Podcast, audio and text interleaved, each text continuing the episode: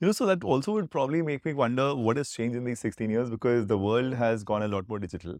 The consumer personas have probably Yeah. become more diverse. The whole art of storytelling, the way it used to be done earlier, where you talk about SEC women, SEC A women in tier two cities who are young mothers who want to send, let's say, something in their kids' tiffins. Now that's a the definition of a segment. Now that becomes somewhat different in the world we are in today.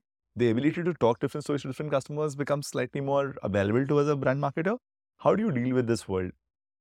I think uh, one um, with every generation comes its own set of challenges, Of course. own set of opportunities, and um, I think the good part about our roles as marketers, advertisers, you know, media professionals, is um, again the need to kind of really understand the socio cultural, economic, uh, psychology of the new generation Yeah. that we're kind of dealing with, so to Hmm. speak.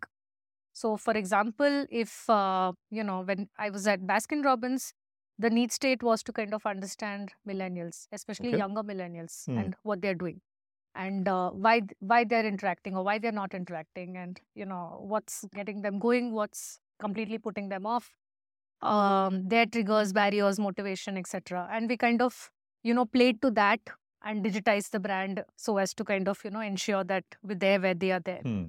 Uh, with Kaya, we had to understand Gen Zs because we realized that it was that population that uh, understood the brand, actually knew the brand, but wasn't really interacting with the brand. Okay. So it was a completely different uh, conundrum. One thing that we understood was um, that young people, and when I say young people, I'm talking about the Gen Zs. Gen Z. I'm no longer Yeah. talking about the millennials Sure.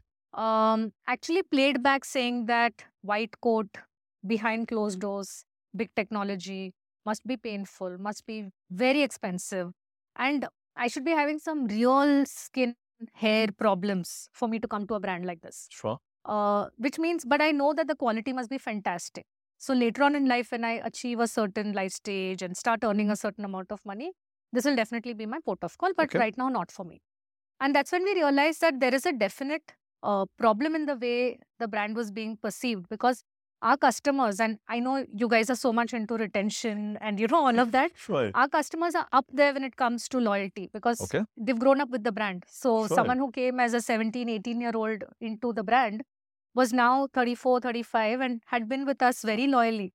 Sure. And that's very rare. It doesn't Yeah, happen in most imagine, cases. It doesn't happen. category, right? Exactly. People tend to flirt around a lot They more. do, but in a case like this, when you have your dermat at the core of everything, and you know you're witnessing results, you're putting in so much of your time, effort, money into something like this, uh, then you will not switch. You know, it's not as frivolous as a product. It's, a lot more involved as a decision. very, would very, be, very, very. Yeah. Okay. And it's an investment. These are the customers who or clients who understand that my skin is an investment, my beauty is an investment. Also, degree of consistency uh, that will be reaping incremental benefits because if you abandon halfway through and go elsewhere, you'll probably lose the benefits you've gained. Correct, correct. In some sense, it's also the trust in the brand that they've given you results so far, so you'll Very continue to engage. very, Yeah. very, very high.